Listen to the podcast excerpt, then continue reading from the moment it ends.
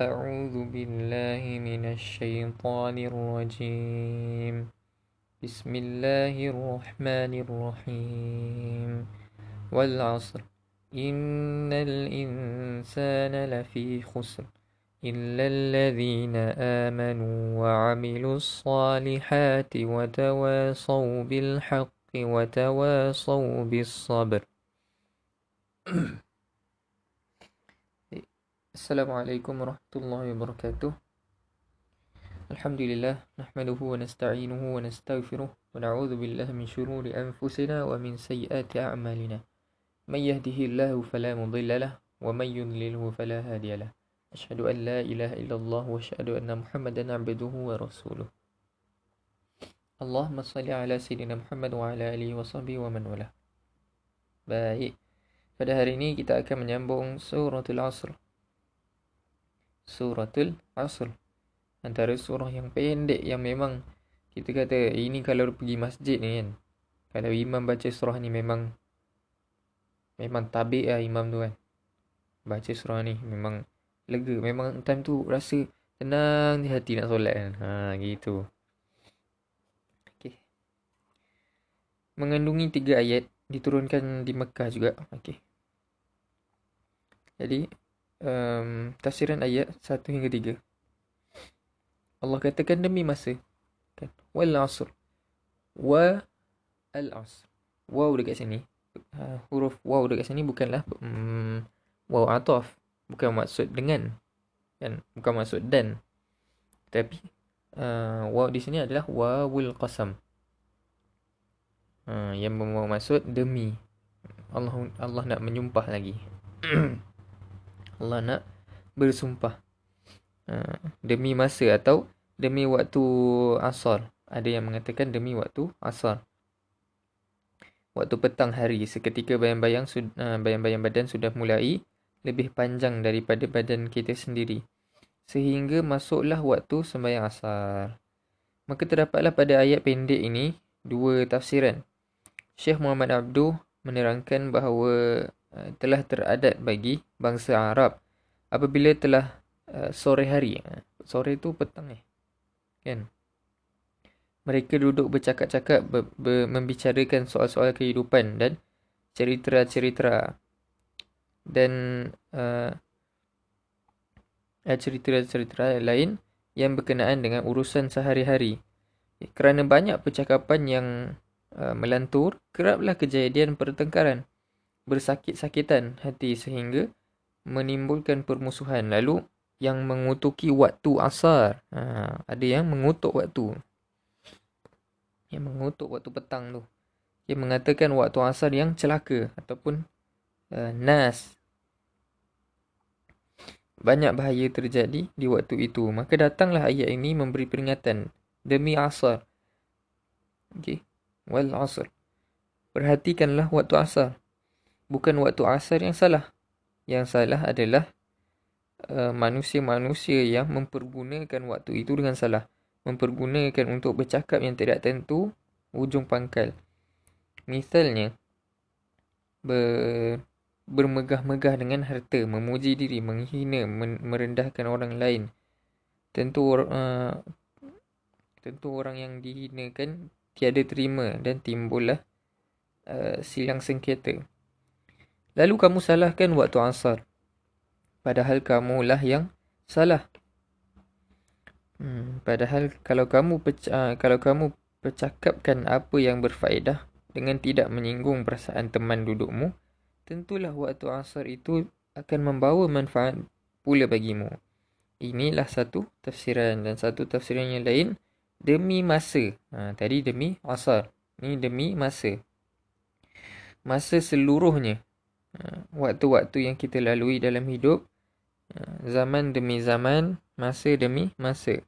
Dalam bahasa Arab, Al-Asr juga disebut uh, dia, disebutkan masa jugalah. Asar asar satu, asr itu masa pun sama.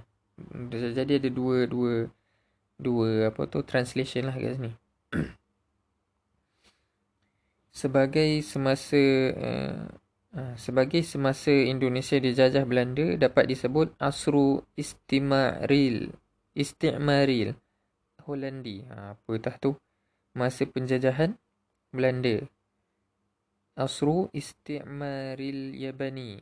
Ha, masa penjajahan Jepun. Asru Taurati Indonesia tu Indonesia Kubra. Wow. Baik-baik dia punya. Asrul Istiqlal, masa kemerdekaan dan sebagainya. Berputarlah dunia ini dan berbagailah masa yang dilalui. Suka dan duka naik dan turun. Okay.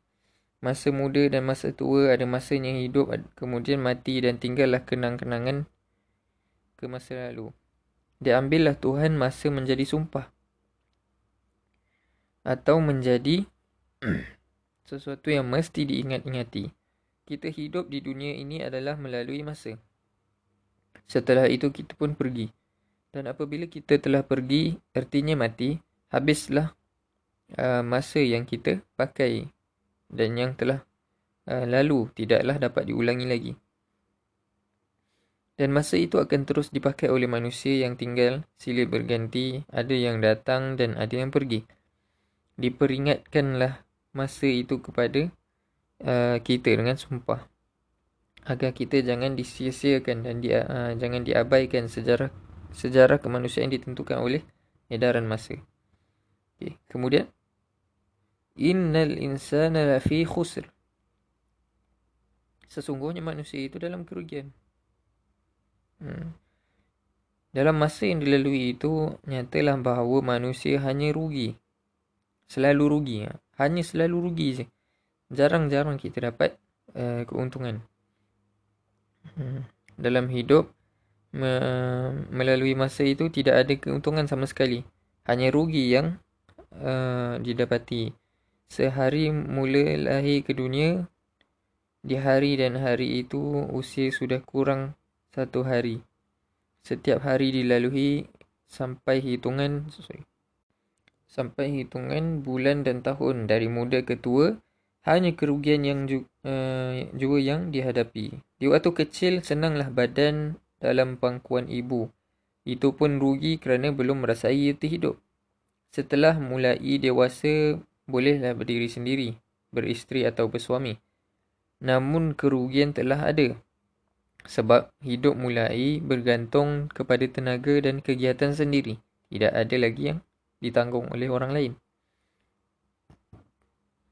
sampai kepada kepuasan bersetubuh suami isteri yang berlaku dalam beberapa minit ialah untuk menghasilkan anak yang akan dididik dan diasuh menjadi tanggungjawab sehingga ke sekolahnya dan peng, uh, pengguruannya untuk bertahun-tahun. Di waktu badan masih muda dan gagah perkasa, harapan masih banyak. Tetapi bila mana uh, usia mulai lanjut, barulah kita insaf bahawa tidaklah semua yang kita angankan di waktu muda telah tercapai. Banyak pengalaman di masa muda telah menjadi kekayaan jiwa setelah tua. Kita berkata dalam hati supaya begini kerjakan. Jangan ditempuh jalan begitu. Begini mengurus, mengurusnya. Begitu melakukannya. Pengalaman itu mahal sekali. Tetapi kita tidak ada tenaga lagi buat mengerjakannya sendiri. Setinggi-tingginya lah. Hanyalah menceritakan pengalaman itu kepada yang muda kan. Kita nanti kita dah tua ataupun yang sekarang ni kita ingat waktu kita kecil dulu. Ada yang waktu silap dia. Semua orang ada. Kita kata waktu zaman jahil tu kan. Jadi kalau kita um, uh, zaman jahil zaman yang kita ada satu masa itu yang kita menyesal sangat kita buat satu benda tu. Dan kalau boleh kita nak uh, patah balik kan. Nak nak kata kat diri kita tu jangan buat macam ni jangan pilih ni kau nak berjaya kau kena buat macam ni macam ni macam ni macam, macam ni. Barulah kau akan dapat apa yang kau ceritakan tu. Kan? Kalau boleh kita nak patah balik kita nak cakap macam tu kat diri kita. Tapi kita tahu kita tak boleh. Kita dah kita dah uh, melangkaui zaman tu. Kita dah lebih dewasa. Jadi apa yang kita boleh buat cuma lah bagi tahu kat orang lain. Kan? Bagi tahu dekat orang yang lebih muda wahai anak muda kita jangan macam ni macam ni macam ni. Ha. Saya dah lalui zaman tu ha. Itu terpulang kepada orang yang terpelak-pelak kan Orang zaman muda lah pula Okay Sesudah itu kita bertambah nyanyuk, bertambah sepi. Bahkan kadang-kadang bertambah menjadi beban berat buat anak cucu. Sesudah itu pun kita mati. Itu kalau umur panjang. Kalau usia pendek, kerugian itu akan lebih besar lagi. Belum ada apa-apa pun, kita sudah pergi. Kerugianlah seluruh masa itu. Seluruh masa hidup itu. Kerugian.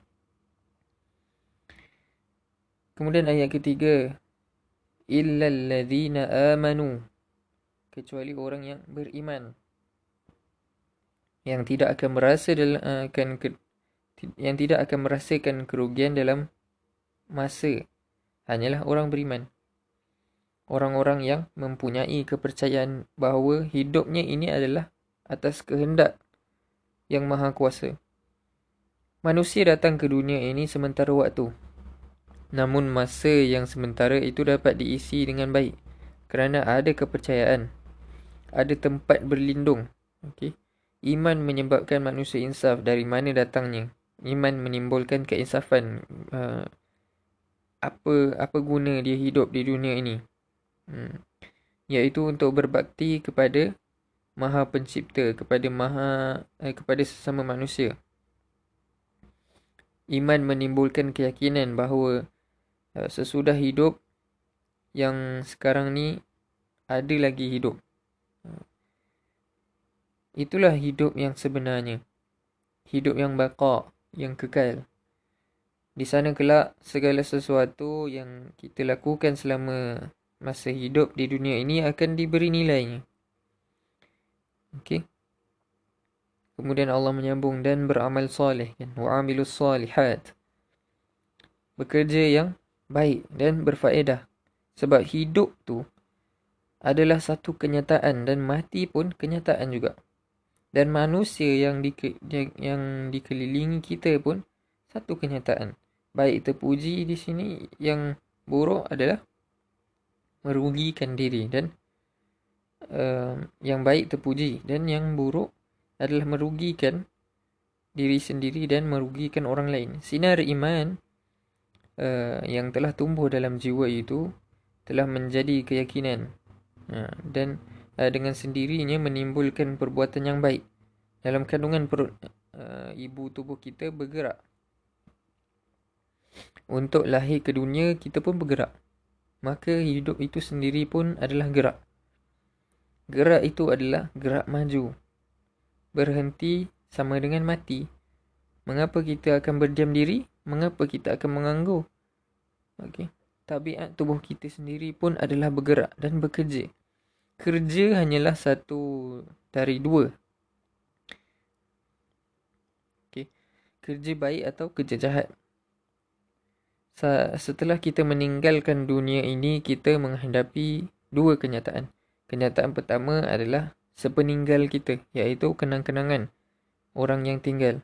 Dan kenyataan kedua ialah kita ni adalah uh, kita ni akan kembali ke uh, ke akhirat lah, ke hadrat ilahi lah. Kalau kita beramal soleh di waktu hidup, Namun setelah kita mati, kenangan yang kenangan kita tetap hidup berlama masa. Kadang-kadang kenangan itu hidup lebih lama daripada masa hidup jasmani kita sendiri. Dan sebagai mukmin, kita percaya bahawa di sisi Allah, amalan yang kita tinggalkan itu adalah kekayaan yang kita hadapkan ke hadapan hadrat ilahi.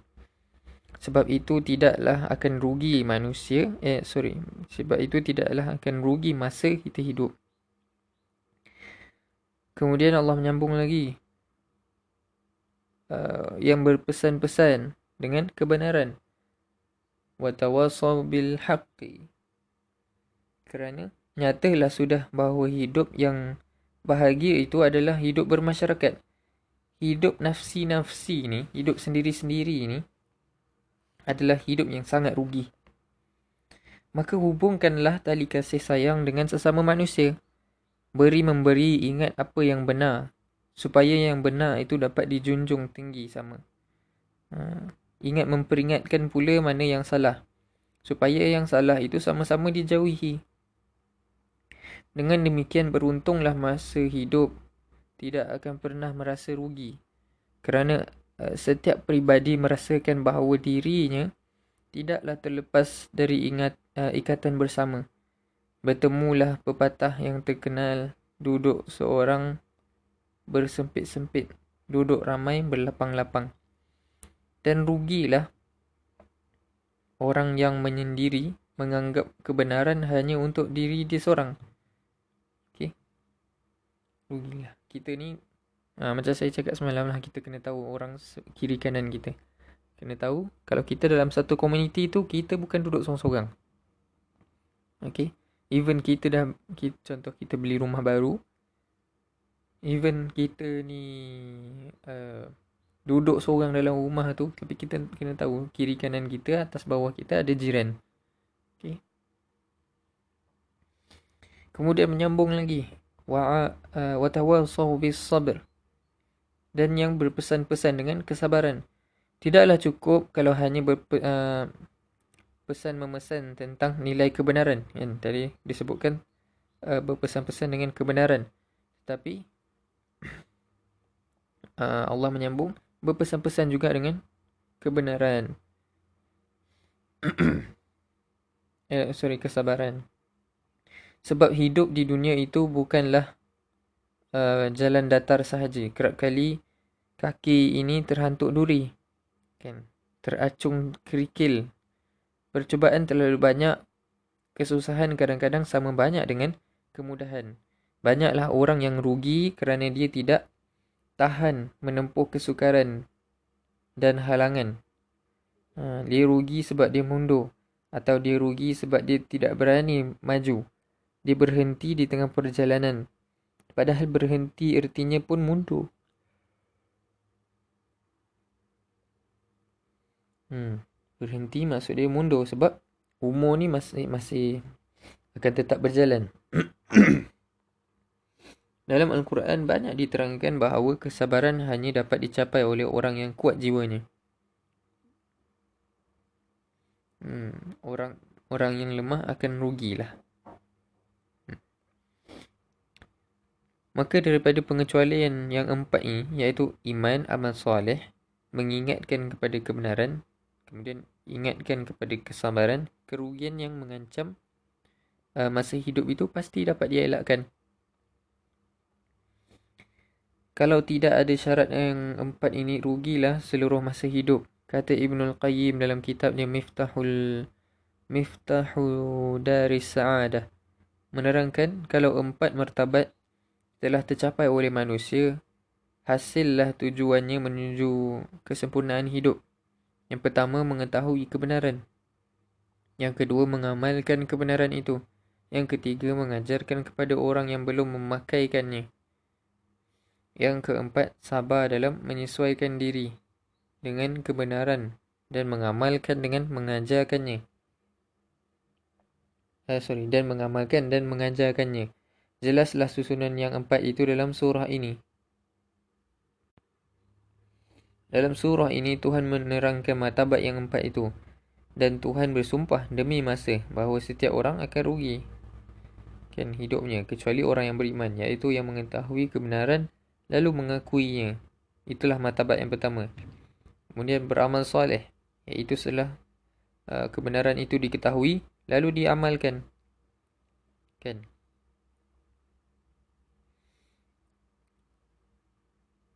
Hmm. Kemudian berpesan-pesan menasihati supaya men- uh, sabar menegakkan eh sorry. Kemudian berpesan-pesan dengan kebenaran itu menunjukkan jalan ke sana. Itulah martabat ketiga. Kemudian berpesan-pesan menasihati supaya sabar menegakkan kebenaran dan teguh hati jangan bergoncang. Itulah martabat keempat. Uh, dengan demikian tercapailah kesempurnaan. Sebab kesempurnaan itu adalah uh, sempurna pada diri sendiri dan menyempurnakan pula bagi orang lain. Kesempurnaan itu dapat dicapai dengan kekuatan ilmu dan kekuatan amal. Ber, uh, buat memenuhi kekuatan ilmiah ialah iman. Buat peneguh kekuatan amaliah ialah amal soleh. Dan menyempurnakan orang lain ialah dengan mengajarkan kepada mereka dan mengajak um, kepada bersabar dalam ilmu dan beramal. Lantaran itu, meskipun surah ini pendek sekali, namun isinya mengumpulkan kebajikan dengan segala cabang rantingnya. Segala pujilah bagi Allah yang telah menjadikan kitabnya mencukupi dari segala macam kitab pengubat dari segala macam penyakit dan penunjuk bagi segala jalan kebenaran. Sekian kata, sekian kita salin dari Ibn Al-Qayyim.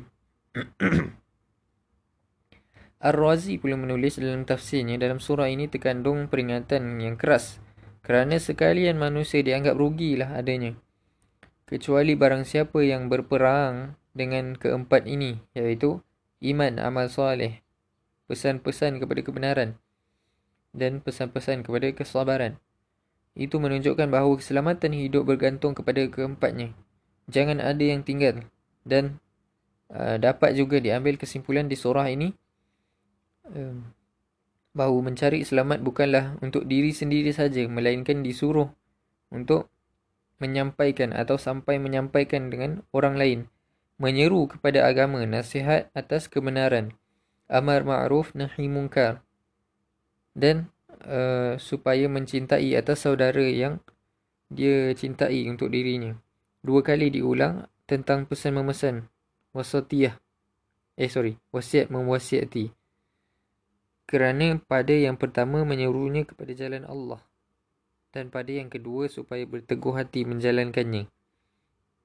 Atau pada yang pertama menyuruh uh, dengan amar ma'ruf dan yang kedua mencegah dari nak dari mungkar. Dalam suratul Luqman uh, dengan terang-terang ditulis wasiat Luqman kepada anaknya agar dia suka menyuruh buat baik, mencegah perbuatan mungkar dan bersabar atas apa pun uh, yang menimpa diri. Menurut keterangan Ibnu Kathir dalam tafsirnya, suatu keterangan dari uh, At-Tabrani yang ia terima adalah dari jalan Hamad bin Salmah dari Thabit bin Ubaidillah bin Hasan. Katanya kalau ada dua orang sahabat Rasulullah sallallahu alaihi wasallam bertemu, belumlah mereka berpisah melainkan salah seorang di antara mereka membaca suratul Asr terlebih dahulu. Barulah mereka mengucapkan salam tanda berpisah. Syekh Muhammad Abduh dalam menafsirkan uh, hadis pertemuan dan perpisahan dua sahabat ini berkata ada orang yang menyangka bahawa ini hanya semata-mata tabarruk untuk mengambil berkat. Sangka itu salah. Maksud membaca ketika akan berpisah ialah memperingat isi ayat isi ayat-ayat khusus berkenaan dengan pesan memesan kebenaran dan pesan memesan atas kesabaran. Itu sehingga meninggalkan kesan yang baik. Hmm, ini kan selalu kita uh, contoh kalau kita habis kelas kan ataupun um, macam macam sesi tadabbur ni jugalah kan. Saya selalu cakap uh, kita akhiri dengan tasbih kafarah dan suratul asr. Uh, surah ni lah. Jadi Syekh Muhammad Abdul berkatakan ada yang mengatakan bahawa kita duk duk buat macam tu lah kan. Uh, akhir akhir percakapan tu hanya apa selalu baca surah Al-As ni sebab nak ambil berkat, nak tabarruk. Nak ambil berkat surah tapi Syekh Muhammad Abdul, Abdul kata sangkaan itu adalah salah. Sebenarnya kita baca itu adalah untuk uh, mengingati isi uh, isi surah ini iaitu dengan uh, mengingati supaya kita ni perlu berpesan-pesan kepada orang tu lah kan. Kita tengah bercakap jumpa dengan orang, kita nak akhiri perjumpaan tu kita bagi tahu orang tu supaya berpesan-pesan kepada kebenaran dan kesabaran. Okey, begitulah.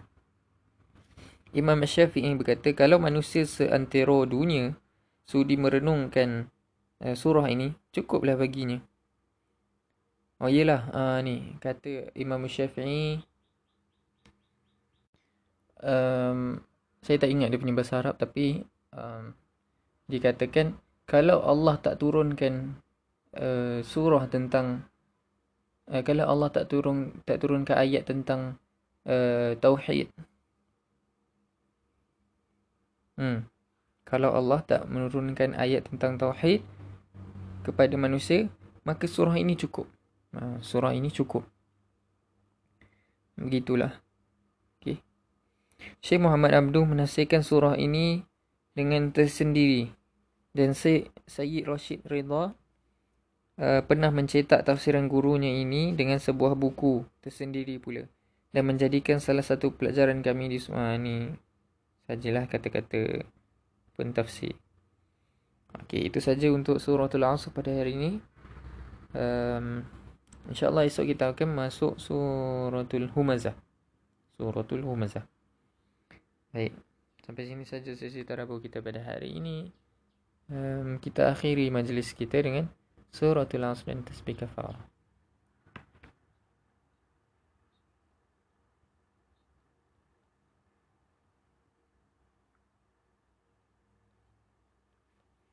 Assalamualaikum warahmatullahi wabarakatuh.